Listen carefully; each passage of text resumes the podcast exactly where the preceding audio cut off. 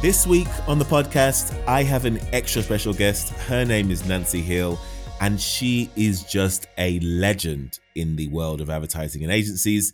She's truly ad famous. She's got a 30 year career working with top tier technology brands such as Cisco, Motorola, AOL, Sirius XM, just to name a few. In fact, one of the reasons why I wanted to start Agency Deal Masters in the first place was actually because of people like Nancy. Uh, she was named one of Advertising Age's 100 most influential women in advertising history. Uh, she was honored by Ad Age as one of the most impressive women to watch. She's got just the most impressive CV um, and string of achievement. She was managing director of TBWA Chiat Day.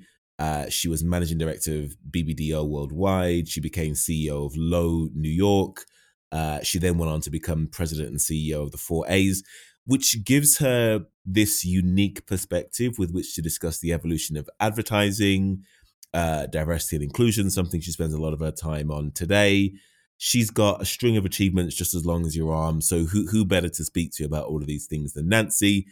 If you are interested in such things as advertising, agencies, and diversity inclusion in the agency space and kind of where different agencies are on on that journey, you will find this conversation to be absolutely fascinating. So, without me keeping you in suspense any further, my conversation with Nancy Hill.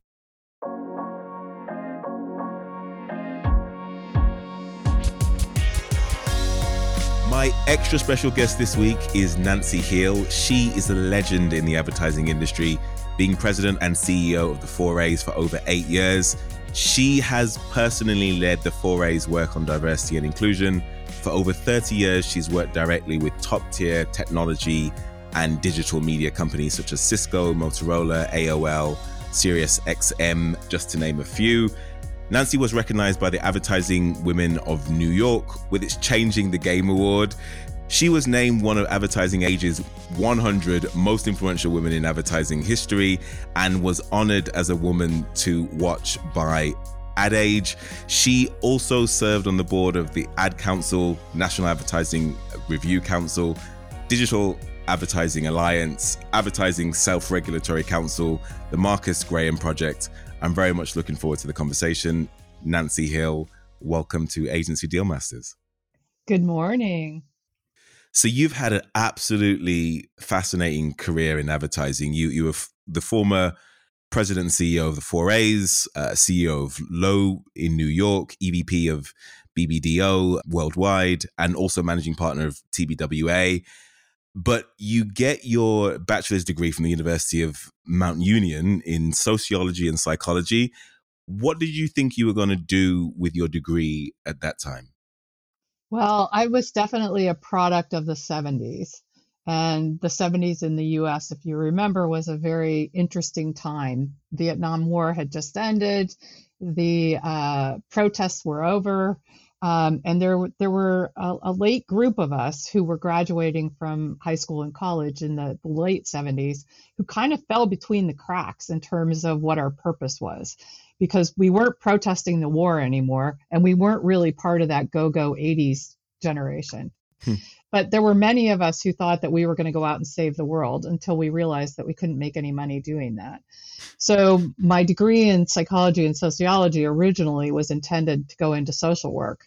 And I thought that that was something that I was going to be enjoying and that I would love doing, um, and in a way, giving back to the communities. But I also realized that I, I could not live hand to mouth, which is what those people have to do to give that sacrifice in order to, to fulfill the community's needs. I kind of fell into advertising. I um, I was in graduate school. I got a call from my mom. She knew I was miserable trying to work three jobs, putting myself through grad school, and she said there's this job in my hometown as a entry level marketing person um, and all they want is a bachelor's degree. So I applied for the job and I got it. And it was a company that manufactured blank audio tape, hmm. um, American made. Um, and they competed against Maxell and TDK. And for those of you in the audience, the blank audio tape was the way we used to record playlists um, to give to other people. Uh, but uh, competing uh, in a very commoditized market against Maxell and TDK, the product eventually failed. And after two years, uh, they closed down that division of the company, and I was laid off. And my boss, who had been an ex JWT guy, said, I really think you'd like agency work. Hmm. You ought to look into that. Well, in my little tiny hometown, there was no such thing as an ad agency. So I looked in Pittsburgh and Baltimore because I didn't think I was ready for New York. Uh, and I ended up getting a job at Doner in Baltimore. And that's what launched my career in the agency business. Really fascinating. So you became managing partner of TBWA, the legendary agency in 1994. And by the way, this is just 10 years after the 1984 iconic Apple Mac adverts that just just kind of were legendary. Tell us what kind of culture gave rise to that kind of disruptive thinking in TBWA and talk a little bit about what that experience was like. So, let me give you a quick shot of how I ended up there. I had gotten recruited from Doner in Baltimore, where I had run the Bell Atlantic mobile business. Now, just to put that in perspective, Bell Atlantic Mobile was the launch of cellular in the United States in the late 80s, early 90s. Hmm. And I I ran that piece of business for almost 10 years at Doner. So that was early days in technology. And that, by the way, Bell Atlantic Mobile is now Verizon Wireless in the US. And okay. that, that piece of business, when I first started working on it, was four and a half million in radio and outdoor. And now they spend a hundred billion a year in everything. Amazing. So uh, I got recruited to TBWA in St. Louis to run a piece of business that they had just won, which was another telco mm. as they were launching T1 lines into business. So this is early internet. And at the same time, about six months after I got there, TBWA LA was being asked to pitch a national consortium of all of the wireless providers. So Bell Atlantic, US West, Pac Bell, et cetera, um, that were going to come together under one brand. And TBWA in or Chiat in LA found out that I had run the Bell Atlantic business for all those years. Uh-huh. So they asked me to come help on the pitch, which I did. And we ended up winning. Hmm. and they moved me to LA to run that business. And that's how I ended up there. Fascinating. The whole thing ended up falling apart after I got there because the, the various companies couldn't come to any agreements. But I ended up staying in LA and running several pieces of technology business for Chiat when I got there, I felt like I had landed in a different business than what I had known. It was so much more um, elevated and competitive, but when I say that, I, I mean it in a friendly way hmm. in terms of the way that the culture operated. There were on everybody's desk, there was, or nobody had desks because it was virtual, but there were computers all over the building and the screensavers said things like innovate or die, and death is not an option. Or it said good enough is not enough. Hmm. And you certainly felt like you had to raise your own game in order to live up to the standards that everybody around you were living up to. And it was an exhilarating and heady experience for me because that piece of business had fallen apart. I then got assigned to work on the new business team. So that meant that I got to go sit in a room every single day with Lee Clow, with Adam Morgan, with Bob Kuperman and with Laurie Coots. Hmm. And some days I would look in the mirror on my way out the door and say, I'm not worthy, I'm not worthy, I'm not worthy. Uh, hmm. But I knew that I had to up my game in order to be as good as the people around me. What does upping your game mean in that context? Meaning that I think that you had to push yourself harder. You had to make sure. Now, I, I, the other thing I should clarify I grew up in the business as an account person. So when you're working at a, a highly creative, storied agency like Chiat Day as an account person, at first you kind of have to try to figure out figure out what your role is as an account person. Mm. And I remember somebody once describing to me that being an account person at Chiat Day is kind of like walking barefoot on a razor blade with a client on one side and the agency on the other. And you're too afraid to go to either side, so you'll go ahead and cut your feet. but but what I what I learned there about being a really good account person was that it was my job to make sure that the environment was created both with the client and with the team in which great work could happen. So I had to clear all the obstacles out of the way, meaning, was the client happy with all of the other things that we were doing? Were we meeting our timing? Were we meeting our objectives? Were we doing all of those things so that the creative that we presented would be accepted by the client, run by the client, and celebrated? And so it was a it was a whole new way of looking at what my role was beyond just being a good business partner to my clients. Sure. Really fascinating. You you later became managing director of BBDO in, in 2003, who was actually a competitor to uh, TBWA.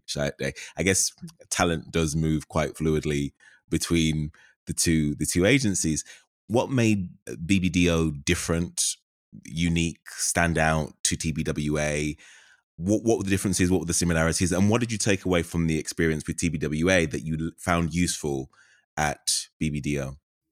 Well, I think we have to talk about one thing. There was a period in between TBWA and BBDO wherein I was in San Francisco for seven years running an agency uh, called Goldberg Moser O'Neill, which, by the way, had been the Chiat office in San Francisco at one time and then bought itself back. So it very much still had that same culture that I experienced at Chiat, but it was also the timing. I ran that agency during the dot com up and the dot com down. And so we experienced a crash like nobody had ever seen, especially in San Francisco. Um, and especially because our largest client was Cisco Systems at the time. And they got particularly hard hit by the dot com crash. So I had to manage an agency through, through some incredible ups and then some very severe downturns. Uh, and then BBDO had been recruiting me for quite some time. I eventually took the job at BBDO, and I have to say the culture difference, and and the listeners in the U.S. will understand this, but the culture difference between having spent so many years working on the West Coast and then coming to New York was like again experience experiencing a whole new industry. Uh, most of the big New York agencies have build, been built on big packaged goods pieces of business that they've had for years. Um, and that was true even of BBDO. If you think about them being built uh, with Pepsi as one of their largest clients th- throughout the world, that's a very different experience than what happened at Chiat in LA or at Goldberg Moser O'Neill in San Francisco, where you're not really dealing with as many bi- at the time at the time um, as big multinational pieces of business, and certainly not packaged goods accounts that have five year planning cycles you're dealing more with technology pieces of business that have quarterly planning cycles. So the mentality about how you work with your client, what your deliverables are, and how you operate is very different. I'm not saying one's better than the other, it's just a very different culture. Hmm. And when I first got to BBDO, I can remember talking to one of my peers, and, and he ran the uh, Frito Lay business. And I asked him what he was working on. He said, Well, we're working on the five year plan for Frito Lay. And I was like, I don't even know what a five year plan is. I'm lucky if I get a five minute plan with sure. my clients because my clients were tech clients. So it's it's just a different right environment. Like I said, not one better than the other. And certainly, you know, BBDO has always been known for the big um, Super Bowl spots in the US and, and maybe not so much these days, but at the time when I first got there, that's really what they were known for. Um, big celebrity filled, story driven uh, spots, um, and not so much other mediums. Uh, so, it, again, just different cultures. And I think a lot of those cultures had been dictated by the clients. Not when, when I say dictated, I don't mean that um, the client said it was going to be this way, but it was the kind of clients that sort of created the cultures. Hmm so you moved to the four A's and, and became uh, president and CEO in, in 2008. But before we talk about that in detail, I kind of want to set the scene and talk a little bit about advertising and what advertising is today, because uh, you know many have said that you know really we're in the age of of data and data driven creative. and without a business case for any sort of you know creativity creative ideas tend to die quite early what is advertising today in your opinion? Is it the sort of thing where consumers hearts and minds are captured by a big original idea articulated really really well? Or is it increasingly more of a science that gravitates towards analyzing data and preferences and how consumers are uh, sort of swaying one way or another? Is it more a hearts and mind thing and big picture idea or is it more data driven what is advertising today so i'm going to take the easy out and say yes yes and yes. Uh, um, I, I, I truly believe at its core advertising is still the art of persuasion. We just have now more tools to help us figure out what's the best way to persuade.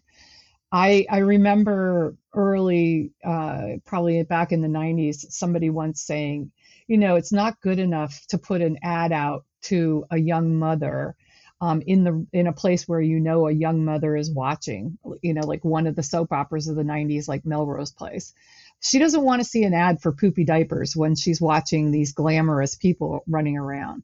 So you have to keep in mind context. And I think now we actually have more opportunity to make sure that context is driving where we're putting what message and when so that we're hitting people with the right message at the right time with the better ability to persuade. And the context that you're talking about, to what extent does the pandemic play into the way that consumers have changed or their preferences or what consumers want and demand from brands now prior to uh, sort of 12 months ago, some people have argued that the pandemic has allowed us to go through the, a portal where we're on the other side of this thing and now all things are possible. How does that change the way creative ideas are brought to life and how brands can talk to and engage consumers in more meaningful ways? Well, I don't think we've seen the net fallout from the pandemic just yet because I don't think we know what it's going to look, look like as people start to emerge. Um, it's just beginning to turn that corner now that people are getting vaccinated and and people are really feeling like there's some hope now. Um, so I don't think we know all the answers to that question. I do think we know some fundamentals that changed that that got accelerated, if you will, during the pandemic. And and that word has been overused, but it, it's so true that things that were starting to happen before the pandemic just got accelerated during the mm. pandemic. Mm. Um, I mean, the fact that we're using video for meetings and all of those other things, that was really kind of old technology. Look how fast it ramped up in the course sure. of the 15 months. Um, I know that, and, and I look at myself and my behavior, there are a lot of things that I'm getting delivered now that I didn't get delivered before. And I think if you start to think about your shopping options, ranging from Google to Amazon to uh, Etsy to whoever it is, I think that the behavior has changed fundamentally about what people's expectations are from retail. Um, you're going to have to provide me with a pretty exceptional retail experience for me to go into a store um, because I really don't feel the need to go into a store if I don't have to. But if you give me a really incredible experience, then I will. So I think every single and you can get you can say that same thing about virtually any industry that requires a, an in-person uh, visit whether that's a hotel or a retail experience or a movie or whatever it is. There's going to be some behavior changes that are here permanently that i don't think we even really understand yet. So let's talk a little bit about the four A's and, and diversity in a, in a bit more detail because you I, I listened to uh, a talk that you gave as part of the Worldwide Partners Reimagine online event a few weeks ago, and it was very moving. Um, there were a number of agency owners that you spoke to there. But let's set the context for this discussion first by uh, talking about the four A's. So you became president and CEO of, of the, of the four A's um, in around 2008, I think it was. Trade association, for those that that don't know, trade association for advertising agencies with over 700 members across 13, uh, 1,300 offices. It controls more than 85% of the total US advertising uh, spend. Talk a little bit about why you joined the four A's in the beginning, what culture you found when you arrived there, and what you feel your most important legacy is. So the job had been open for a while, and they had been going through a search to find a replacement for the, the person who had had the job before me, who was a gentleman who had that job for 18 years. And um, it was getting toward the end of the search, and the, the gentleman who was the, the chairman of the board at the time was a guy named Tom Carroll who had been the CEO of TBWA. So things come full circle. I knew him from my Chiat days. And he kept calling me and telling me that I needed to throw my hat in the ring for this job because, he, he, as he kept saying to me, you are the brief. And I kept going, I don't want to run a trade association. I can't, in my wildest dreams, imagine me coming from TBWA and BBDO and all of those other to run a dusty old trade association. it, it, it was, you know, a hundred year old organization, and it had been traditionally run by white guys and I just couldn't see, and very much of the Mad Men country club set, and I just could not see myself doing that. So I finally relented and met with the search committee and said, okay, maybe this is an opportunity for me to give back to the industry that I love so much. So I went through the interviewing process. I took the job. I started in February of 2008. And I had no idea just how um, dusty the organization had become. Hmm. And, and I say that on many fronts, um, not the least of which was its own tech, use of technology. Um, and I had to, I'll, I'll just give you a, a, phone call that happened about two weeks before I started. I got a call from the head of HR and she said, We want to make sure you're completely set up and ready to go when you come in um, let's talk about laptop and phones and so on and so forth. And the first thing I said, well, I just got myself a, a new Mac and I'll bring it and we can just put it on the network. And there was dead silence at the end of the phone. And she said, Oh, well, up until now, nobody's had a Mac here and nobody's been allowed to have a Mac here. Wow. And I was like, Oh, okay, this is going to be a problem. We're in advertising and nobody's using a Mac. Amazing. And then the second thing was at the time the iPhone had just come out, but I still had a, a, a BlackBerry, and I said I'll bring my. I just got a new one, and I'll bring that with me, and we can put that on the network. And she said, well, everybody here uses a Palm. Wow. Palm, a palm. and I said, okay, okay, well, all of this is going to change because I can't operate this way. And sure. people need to be able to use whatever technology they need to be able to use. But that was just an indication in my head. Then the second thing that happened was when I got there, on the wall outside of the big board of directors room were pictures of all of the past CEOs and the past chairman of the board. So in 100 years history, I was the ninth CEO. So there were eight uh, predecessors to me. And then there were about 45 chairmen over the course of that 100 years. Every single person in that gallery was white, and there were two women. Hmm. One was Shelley Lazarus, and the other one was Charlotte Beers. That's it on that whole gallery.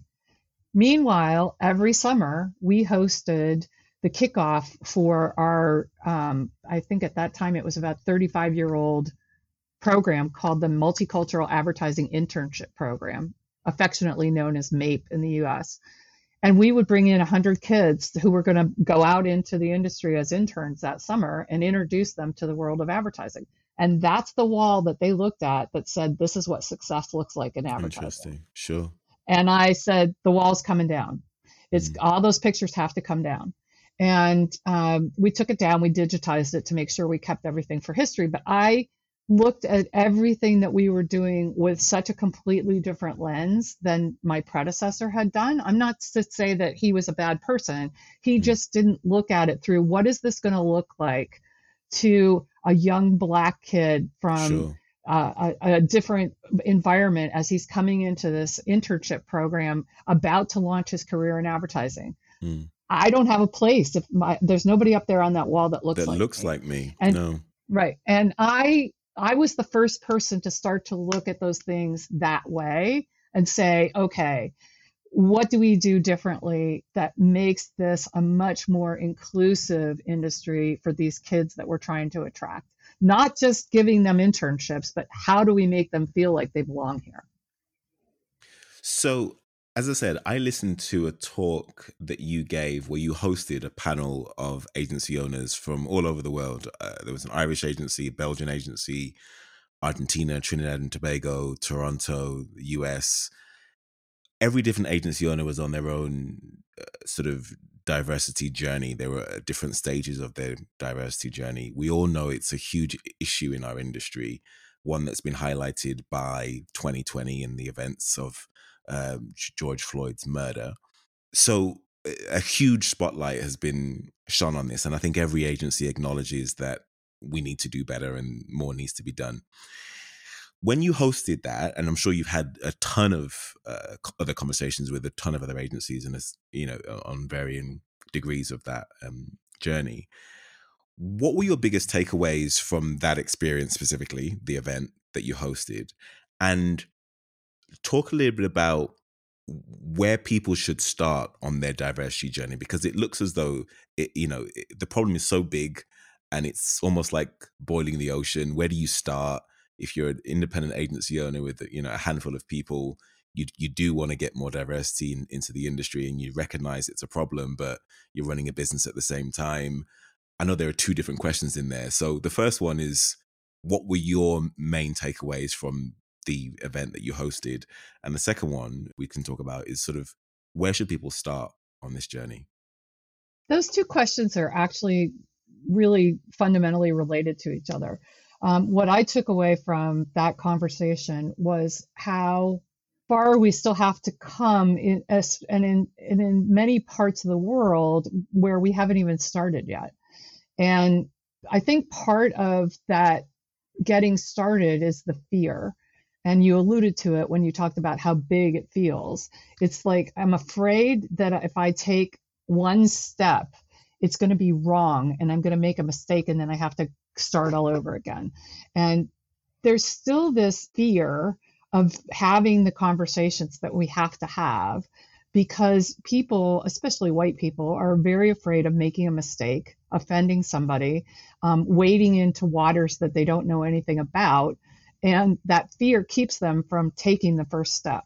Even, by the way, this was the case of, I would, I believe, of my predecessor, um, that for 18 years he avoided having these conversations because they made him uncomfortable.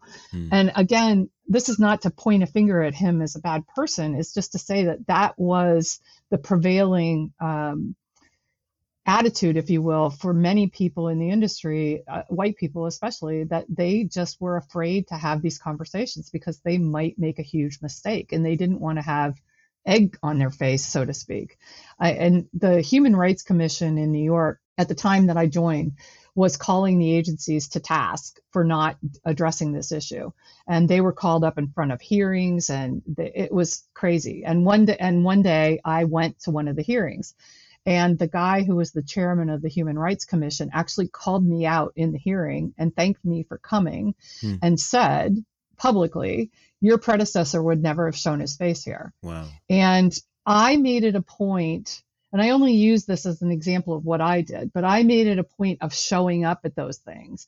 I went to the meetings with the NAACP. I went to the meetings with Jesse Jackson. I went to the meetings with Reverend Al Sharpton. Mm. I was willing to have those conversations on behalf of the industry because somebody had to. And I think that's the same thing in, in some of these agencies that haven't gotten started on this journey is that you just have to to like take that leap and say, okay, I'm going to go down this. I'm going to I'm going to make mistakes. I'm probably going to say some things that might offend people, but I'm willing to put myself out there because I think it's the right thing to do, not only socially, but for business. And until you take that first step, you don't really know what that journey is going to look like. And by the way, that journey is going to be different for every agency. There have been so many calls for agency owners to do something. And in the in the context of George Floyd's murder there were there was huge outcry uh, you know there are a lot of agencies that sort of wanted to put in diversity initiatives or unconscious bias training um, uh, courageous conversation training. Maybe that's something that we can define actually the difference between unconscious bias training and courageous conversation training they've both been criticized for not being effective or kind of being token gestures. When you do have an agency owner that does try and implement something to try and tackle the issue, they're then criticized for the little, you know, sort of initiatives that they do do. So I guess it's a two part question again. Maybe let's define the terms. What is unconscious bias training? What is uh, courageous conversations? And what are the pluses and minuses of each? So, part of the aftermath of George Floyd's murder and what happened in the agency community with 600 and Rising and Allyship and Action and some of the other activist groups um, coming out and saying, this is enough is enough. By the way, we've been having this conversation in this industry since 1955. I went, when I first got to the 4As, I, w- I did some research and I went back in the archives to find out how long this conversation has been going on. And I found a speech from the 4A's annual meeting um, from 1955 that was given by the then chairman of the board was a guy named Jock Elliott, who was the CEO of Ogilvy. And in his speech, he said specifically, and mind you, these are his words, not mine, we need more Negroes in this business. Wow. And he called for the agency, the agency business to change the way that they were recruiting. 1955. This is how long we've been having this conversation. Mm. And if you track it over the course of the time between 1955 and now, it almost takes like a 10 year cycle um, of we're doing something about it. Here are all these programs, instituting them. Everybody gets behind it and rallies, and then business does what it does, and we go back to our daily business and we forget about it. And then something happens, and it happens again. I I pray that what happened last year with George Floyd's murder being the impetus for loud voices one more time does not stop just because we've gone back to our business. So I, I preface all of that that we're about to talk about with the backdrop of that context and that history. The reason I say that is because every time we've had these um, industry pushes to do something, a couple of other things happen that are either natural or um, I don't know what, but they're outgrowths of, of this hue and cry and that is that all of a sudden there's a whole bunch of consultants out there who are going to sure. help you with your diversity efforts. Yeah. Some of which are really good and some of which they just put a shingle out and said I'm doing this now with no training and and no, no other um, sort of credentials behind them. Mm. So unconscious bias training has been around for probably about 20 years. Um, a lot of the Silicon Valley companies have used it. I know Facebook has done a lot of work with it. Google has done a lot of work with it. Some of them have even made their own training publicly available so that you could just take that training online if you wanted to. It really is to help people understand their own biases that they bring, even when they would like to think that they don't have any. Um, I'll give you the most common example. People will say, I don't see color. Hmm. And I will always push back on them and say, well, that's like you telling me that you don't notice that I'm six foot tall. I'm sorry, but you, when I walk in a room, that's the first thing you notice sure. is that I'm six foot tall. It's kind of mm. hard to avoid. And you can't tell me that when somebody walks into the room who's got black skin that you don't mm. notice that you do. Hmm. So just get comfortable with that bias and understand what that means and what your immediate reaction to somebody is. Again, let me use my height as an example. People think that I'm smarter than I am. They automatically give me an extra couple of IQ points. They automatically think that I have certain advantages because I'm six foot tall mm. that they ascribe to me. It's the same, and they do that in a very quick inventory in their head. Mm. It's not something that they consciously check off on their list. Sure. But that's how they think of me when they look at me. So when when somebody tells me I don't have any biases against people of color, it's like, yes, you do. And get comfortable with that. That's unconscious bias training at its core, is understanding that you do have those biases and it's okay to have those biases. It's what you do with them that's important. Hmm. Then you courageous conversations which, by the way, is a, a, consulting company here in the US that's run by a guy named Glenn Singleton. And his company's name is Courageous Conversations. Now, whether he coined that term or not, I don't know.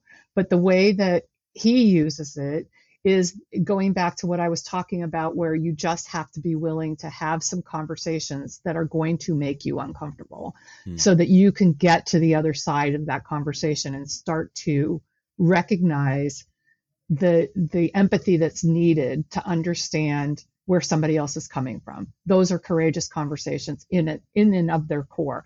There are much bigger, um, more uh, broadly used definitions for each, but for me, those are what those two things mean. Now, there's the talk, there's the courageous conversations, and there is unconscious bias training, and and these things are all well and good because it starts the conversation. And for many people, they probably wouldn't have had these conversations at all. But how do we move away from talking about doing it and actually starting to make some change in the industry? What what can we start doing? You know, do we need to start introducing quotas into hiring practices? Do we need to start hiring and looking for talent in completely different places? You know, if you're looking at uh, you know university degrees or you know they need to have a certain level of experience, you know, those things rule out a whole cross section of our society what are the practical things that agency owners can do and think about to start increasing the diversity within their talent ranks because it's you know it's a huge issue. I mean you know one of the things that we're doing for instance is we're hiring a cohort of 16 to 18 year olds. So young people just leaving leaving college thinking about what they're going to do with their careers. Now uh, for me and a lot of other people a lot of my friends and family they didn't know that this industry existed at all. It wasn't on their on their radar. So bringing them in, giving them jobs in uh, editing, video production, uh, you know, content creation, etc. Having them work here as a as a cohort, and then placing them as a group into an agency that we've got a you know really good relationship with. That's our model for trying to increase the the amount of diversity, young diverse talent in in the industry that's very unique to us and our model because we can you know we can do that and we can bake that into the way that we do business. How should other agency owners be thinking about actually tangible practical things that they can do to increase the amount of diversity in our industry? Well i don't want to fall back on the yes yes and yes uh, but i will. Uh, it's all it's all those things. Um, i and i applaud you for the program that you're undertaking because it's important to attract young people, always important to attract young people, but it's not enough. And the reason that I say that it's not enough, it's too easy to point to internship programs and entry level programs. We've had those. Uh, again, the MAIP program in the United States has, is now probably somewhere between 45 and 50 years old. And we've put over 3,000 people through that program um, over the course of the history. And the problem is that the when young people come into the industry and they're excited and they look up and they mm. don't see people who look like them, they drop out and they mm. go to the client side or they go do something else. And if we don't attack it at the middle and the top, we're never going to create a place where people who are entry level feel like they can grow. And that's the biggest problem that I think we have is that we're not, we're not, again, we haven't created that environment that's inclusive that makes them want to stay. And until we address that issue, and yes, you mentioned looking in different places, looking at different degrees, but I'd also submit that we also have to look at people's experience in a different way. Let me let me give you a classic example of what goes on in the US. Agency A has car account B, and it's run by account guy C, right? Now, account guy C is a guy who bleeds automotive. He's been in the automotive industry, probably worked for three or four different agencies on three or four different brands. He leaves to go to yet another agency because another agency recruited him. The first thing we do is say, we need to find another guy that looks just like account guy C. so we'll go to another agency and mm. recruit account guy D who looks just like account guy C. Mm. Never thinking to ourselves, maybe there's somebody who works at GM or Ford who's a mid-level person who's a, or a senior level person who might be a person of color who we could bring into the agency and create a new person in this mm industry versus trying to just recycle the same people because they all look the same. We've had a history of what I call expedient hiring, which is, oh my God, we have to replace this person tomorrow because the whole thing is going to crumble if we don't, which means mm. we always look for the same people over and over and over again instead of taking the time to expand the pool when we have the opportunity. And until until the HR people and recruiting people are given the direction that they need to look at these roles in different ways and that they need to take the time, no matter how much the hiring manager is breathing down their neck, to, to expand those pools and create a diverse pool, we're never going to change this. Okay. There's a there's a, a, rule in the United States um, in the NFL called the Rooney Rule. Uh, have you heard of this? I've heard of the Rooney Rule. I don't know what it is. Okay.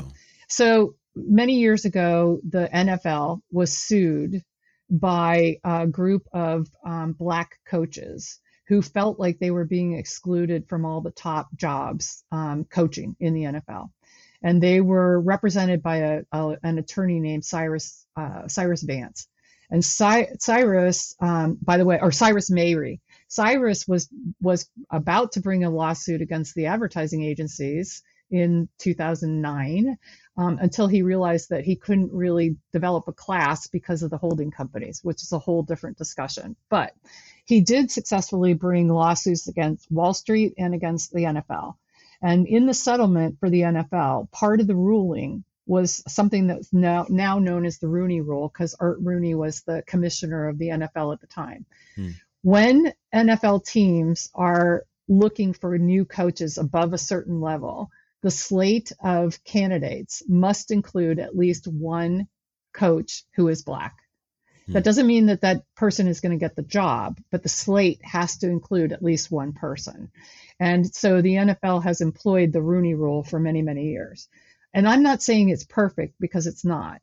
But if you don't start pushing HR to include slates that don't include only white candidates or don't include all white male candidates, then we're never going to get to a place where we're pushing ourselves to diversify the mid to senior level people.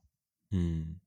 So, by that thinking, then that needs to be driven by the leadership team, the CEO, the founder, the managing director. That, you know, they need to put the pressure on the hiring team, the HR people to make sure that you know the, the, the pool of candidates that they put in front of you know the hiring team are diverse. So that's right.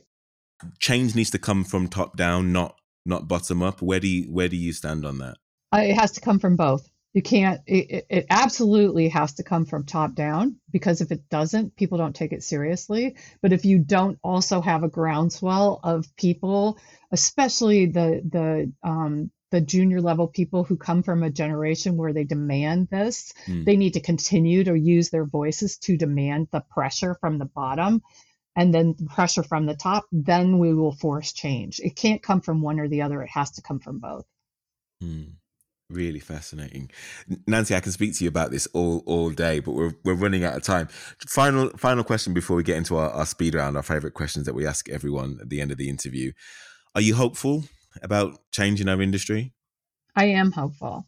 And the reason I'm hopeful is because, as I was just starting to talk about the younger generation who really doesn't abide by the, the old norms and the old rules, I've been saying for many years this is a generation who refuses to um, conform to the way that we do business we we came into this business and said okay how how do i need to adjust myself to make sure that i'm going to be successful in this business? So i would change not necessarily who i was but how i behaved. They won't do that. They expect you to change for them. Now a lot of people complain about that but in many ways i think that's going to force our change because we're not going to get them to just adapt to the old ways of doing things. Hmm. absolutely love it let's hope that you're right. And I do have a sneaking suspicion that you are. I mean, we're already seeing, uh, you know, significant change happening on this side of the Atlantic. And um, uh, I'm sure that that's been mirrored where you are as well, Nancy. Let Let's get into our favorite questions. These are the questions that we ask all of our guests. So I know I've only got you for a few minutes, but let's see how many how many we can get through. Tell us about a time when you failed and what you learned from the experience. So one of the the stories I love to tell is I was uh, about three years in the business, and I was working in the new business team, and I had been asked to set up a meeting room for the presentation, and so I had the wall all ready to go, and everything looked I thought really um, perfect, and I was really excited about having been in charge for the first time of getting the room ready. And it was about 15 minutes before the presentation, and the creative director came up and he was looking at the wall and he he stopped at one point and cocked his head and then he came over to me and very politely asked me if I would step out in the hallway with him away from the rest of the team. And he looked at me and he said to me, The wall looks great. He said, I just have one question. And he pointed to the section on the wall and he said, Is that where I'm supposed to do the reveal? And I said, Yeah. And he and I was all, you know, very excited. And he looked up at me and he said, Nancy, I don't think I can reach that and as I as I alluded to earlier, I'm six foot tall, so right. I had put that at a position where I could reach it. Ah. He was only about five two or five three, Right. and it by but that moment in my career, like really stopped me in my tracks because I went through my life operating like everybody's six foot tall, and I it, but it taught me how to put myself in somebody else's shoes in a way Mm. that I don't think it, I could have ever learned in any other way. Wow. Have you read that book, Invisible Women? Um, it's it's just about the same thing. It's the fact that our world has been designed by men. Uh, you know, from the iPhone to pavements to cities, and men look at the world from their own perspective. They don't think about the perspectives of women or children or anyone else. They design city centers around the way that they use them, and I guess it just speaks to human nature, right? It's it's just what That's we do. exactly right. um yeah really fascinating example. Tell us about some of your mentors. You've worked with some amazing uh, agencies and brands over the years. Who has influenced the way that you think about advertising uh, agencies branding growth? Yeah tell us about some of your favorite mentors So um, I mentioned Laurie Coots um, from TBWA. She was the longtime head of new business, chief marketing officer. Um, she was one of those people who really preferred to kind of stay behind the scenes, if you will, but who was one of those brilliant minds who was the mastermind behind so many of the things that Chiat did. She was the one that Jay went to when he wanted to do the virtual office, and she masterminded that whole thing. And yes, it was a little bit ahead of its time uh, in terms of the technology being able to actually deliver on it. But so many of the things that they learned from that experience are applicable to what we're going through right now. Um, we just didn't know it at the time. And uh, I learned so much from her about forward thinking and not being um, stuck to the, the the buckets that we know today, and thinking about what those buckets could be.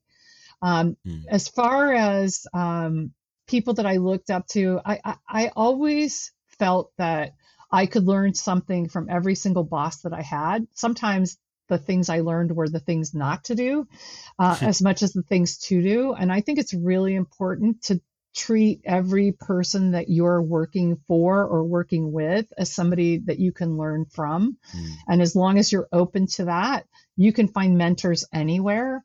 And I think that's a really important part of this industry is finding those mentors that you need at that moment in time. Hmm. I also feel very strongly about giving back. So I spend probably three, four, five hours a week um, having conversations with people who are not paying me um, to make sure that I can give back when I can.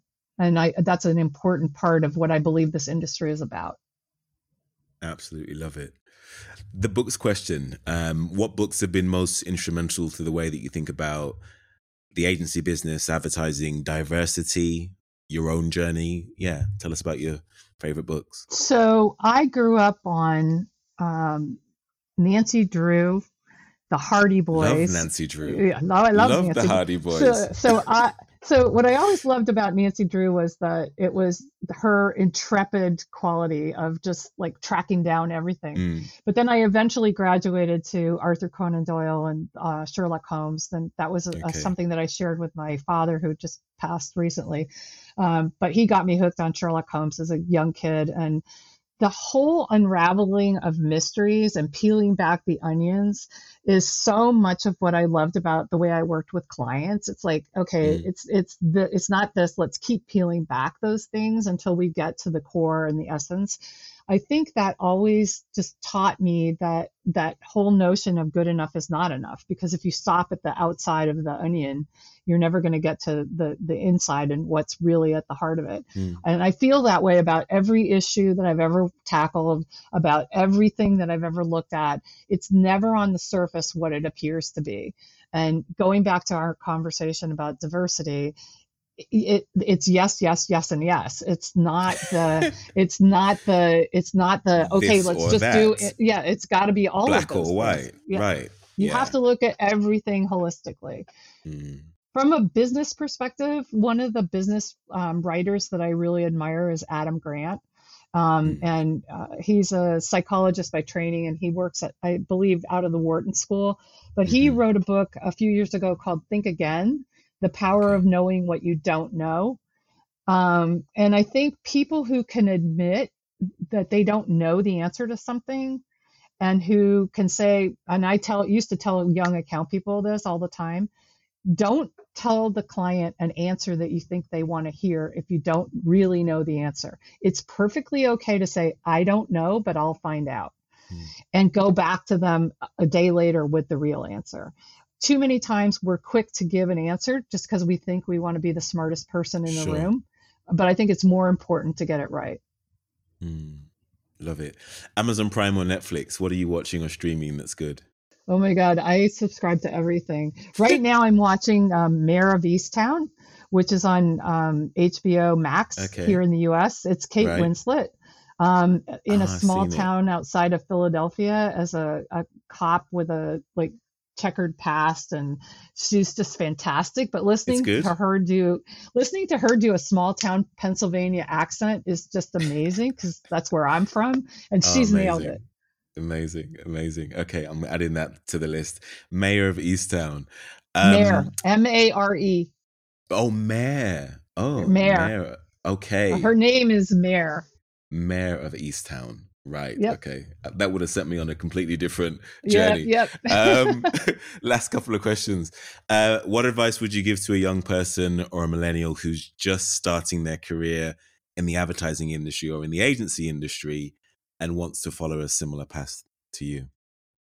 Um, I didn't really have a path that you could look at and say that it's very clear. Um, what I what I always tell people about my career is that I was willing to take on things that nobody else wanted to take on. Even going back to that Bell Atlantic example, as I said, it was a four and a half million dollar piece of business. It was all radio and outdoor. It wasn't glamorous. Car phones at the time, and they were car phones, were three thousand dollars installed in your car. Nobody wanted to work on this but it was it would have been it was a promotion for me. And i raised my hand and said i'd like to do it. And i took it on and look where it is now and what it did for my career. I didn't know it at the time but it built my career. But it was being willing to take on those things that nobody else wants to take on because you think you can do something and have an impact. And when i say that as broadly as I just said it. I say that on purpose because if you're just coming into this industry and you look at the industry and you say, I'm, it's not really for me, stick around and make a difference. That's mm. the advice I would give you. Mm. Absolutely love it.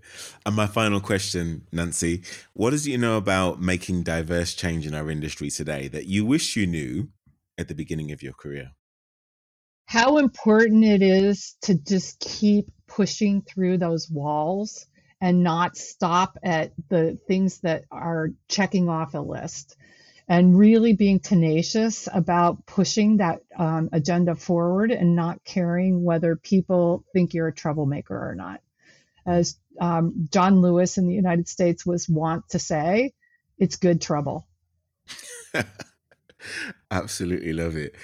Thank you for doing this, Nancy. You've been so generous with your time. I've learned a ton from speaking with you. We need to get you back on the show because I've only scratched the surface of the questions that we could have asked you today. Um, thank you so much for being on the show. Absolutely loved it, Nathan. Anytime.